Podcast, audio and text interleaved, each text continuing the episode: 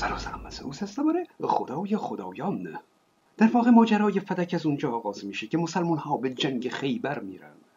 یهودیان خیبر رو شکست میدن و غنایم زیادی از اونها به دست میارن.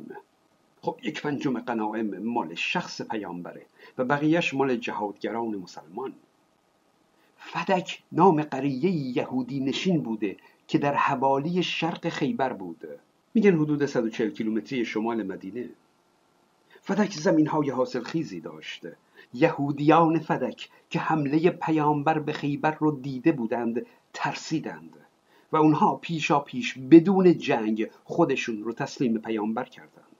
شیعیان میگن چون فدک بدون جنگ نصیب مسلمون ها شده پس قنیمت جنگی محسوب نمیشه. پس چی محسوب میشه؟ خب همش جزو اموال شخصی خود پیامبر میشه. آخه یادش به خیر یه زمانی وقتی پیامبر تازه پیامبر شده بود آیه نازل می‌شد که پیامبر لا اسالکم علیه اجرا. بابت اینکه پیامبر شماست هیچ اجرتی از شما نمی‌خواد. اما خب بعد که غنایم مسلمان ها زیاد شد پیامبر یک پنجمش رو خواست. و حالا هم که اموالی بدون جنگ و از روی ترس به تصرف مسلمان ها در اومده ظاهرا پیامبر همش رو می‌خواد. اجرتش دیگه؟ فکر کنم مسلمون ها باید اون آیه رو که میگه پیامبر اجرت نمی‌خواد رو منسوخ شده اعلام کنند. به هر حال پیامبر فدک رو برداشت. دیگه این وسط هیچ حرفی از فدک زده نشده تا بعد از فوت پیامبر. ابو بکر به عنوان خلیفه اول مسلمین فدک رو به عنوان بیت المال مسلمین در اختیار می‌گیره. شیعیان عمر فاطمه رو پس از پیامبر از یک تا شش ماه گفتند دقیقش معلوم نیست. اما شیعیان معتقدند که خود فاطمه این رو می‌دونسته که به زودی فوت می‌کنه. با این حساب عجیبه که می‌بینید فاطمه در اون چند ماه پایانی عمر خودش چطور به دنبال مالکیت اون زمین فدک به عنوان ارسیه پدری خودش سر و صدایی راه میندازه و خلاصه جنجالی به پا می‌کنه. خب آخه مال دنیا که نباید اینقدر ارزش داشته باشه.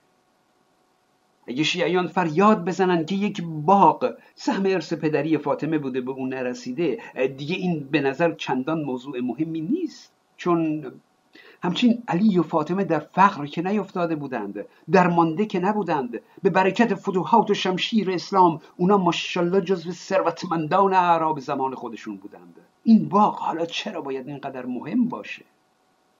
در تاریخ اسلام این همه اسلام بالا و پایین داشته اما ما هیچ حرکت خاصی از فاطمه نمی‌بینیم. اما سر این باغ فدک ببینید با چه جنجالی فاطمه از خونه بیرون میاد. او راهی مسجد میشه تا با خلیفه مسلمین در بیفته. این خطبه فدک هست. ابوبکر عزم خود را بر گرفتن فدک از فاطمه زهرا جزم کرد. چون خبر به سمع و نظر حضرت رسید سرپوش بر سرف کند و خود را در چادری پیچیده با گروهی از زنان قومش در حالی که خدمتکاران در خدمت بودند به جانب مسجد به راه افتاد. حضرت خود را سخت مستور داشته بود.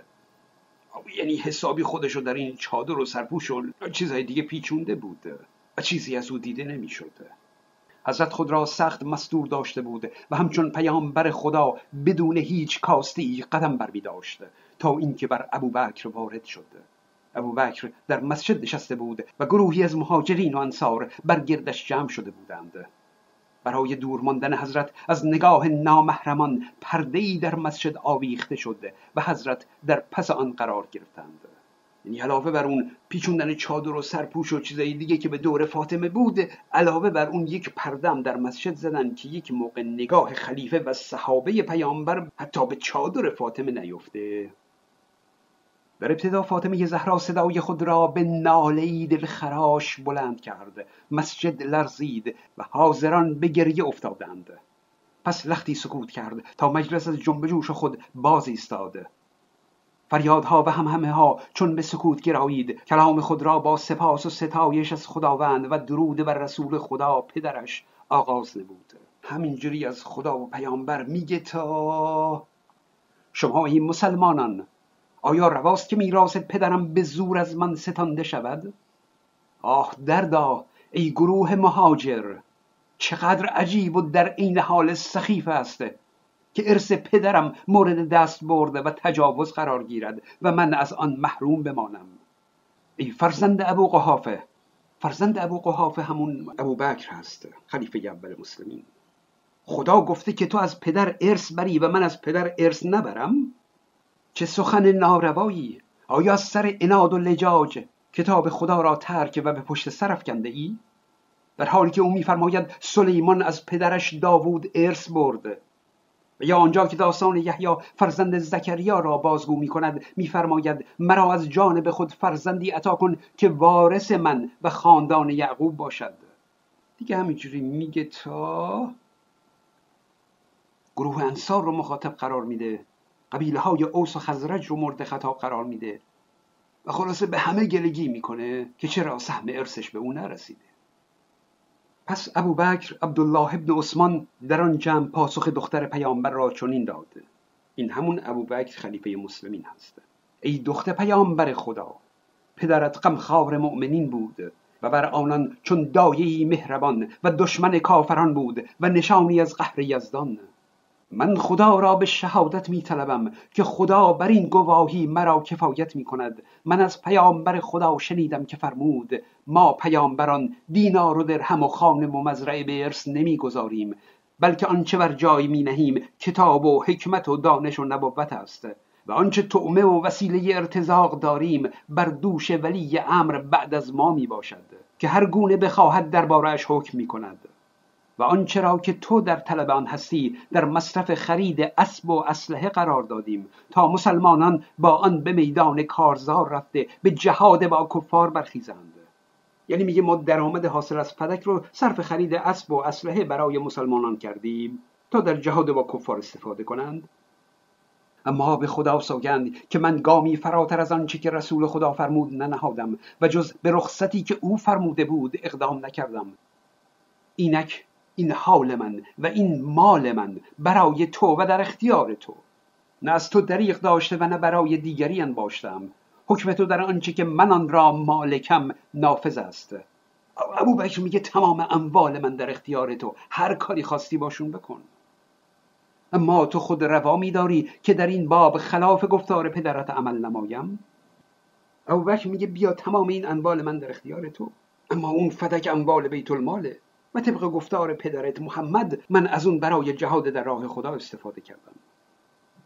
حضرت در پاسخ او فرمودند یعنی فاطمه جواب داد باز همونا رو مطرح می‌کنه اینکه این کتاب می‌گوید که وارث من و خاندان یعقوب باشد و سلیمان از پدرش داوود ارث برد.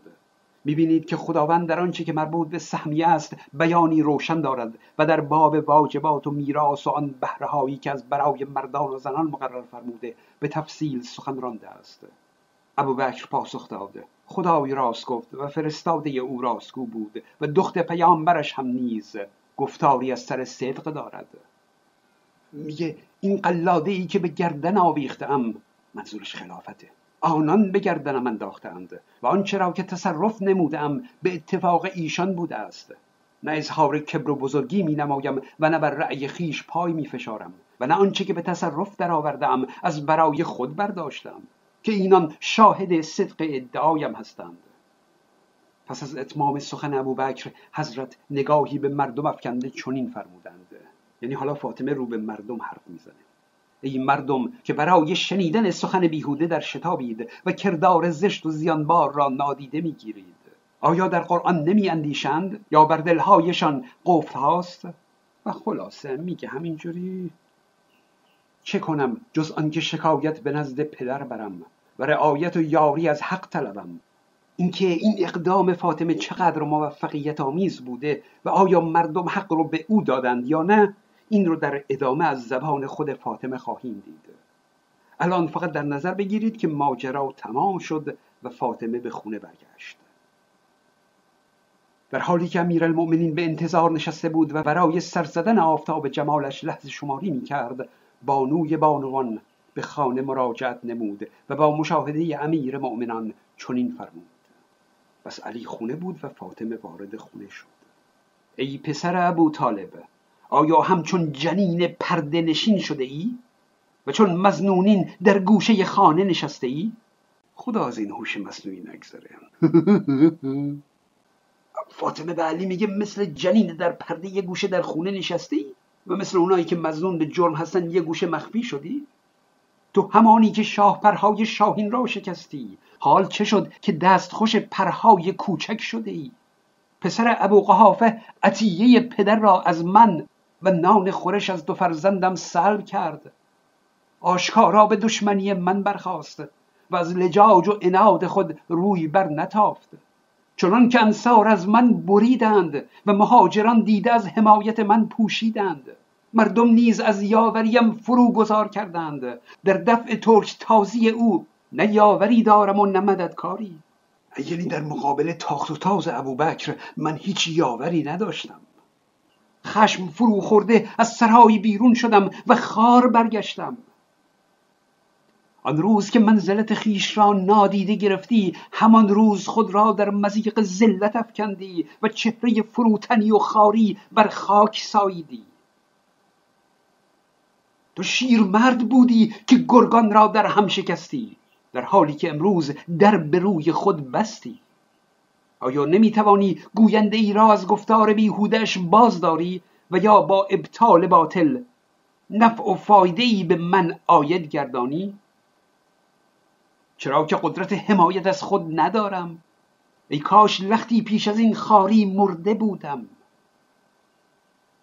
پناه من از دنیا رفت و بازویم ناتوان گردید. چه کنم جز آنکه شکایت به نزد پدر برم و رعایت و یاری از حق طلبم.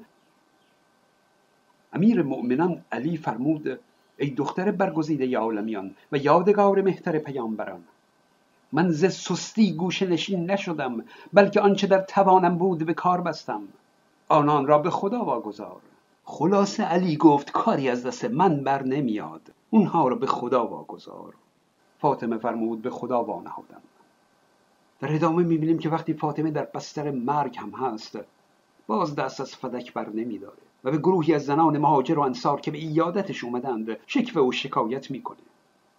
سرانجام تلاش فاطمه برای گرفتن فدک به جایی نرسید و با مرگ فاطمه موضوع خاتمه پیدا کرد. کانال های من را فراموش نکنید. من زئوس هستم.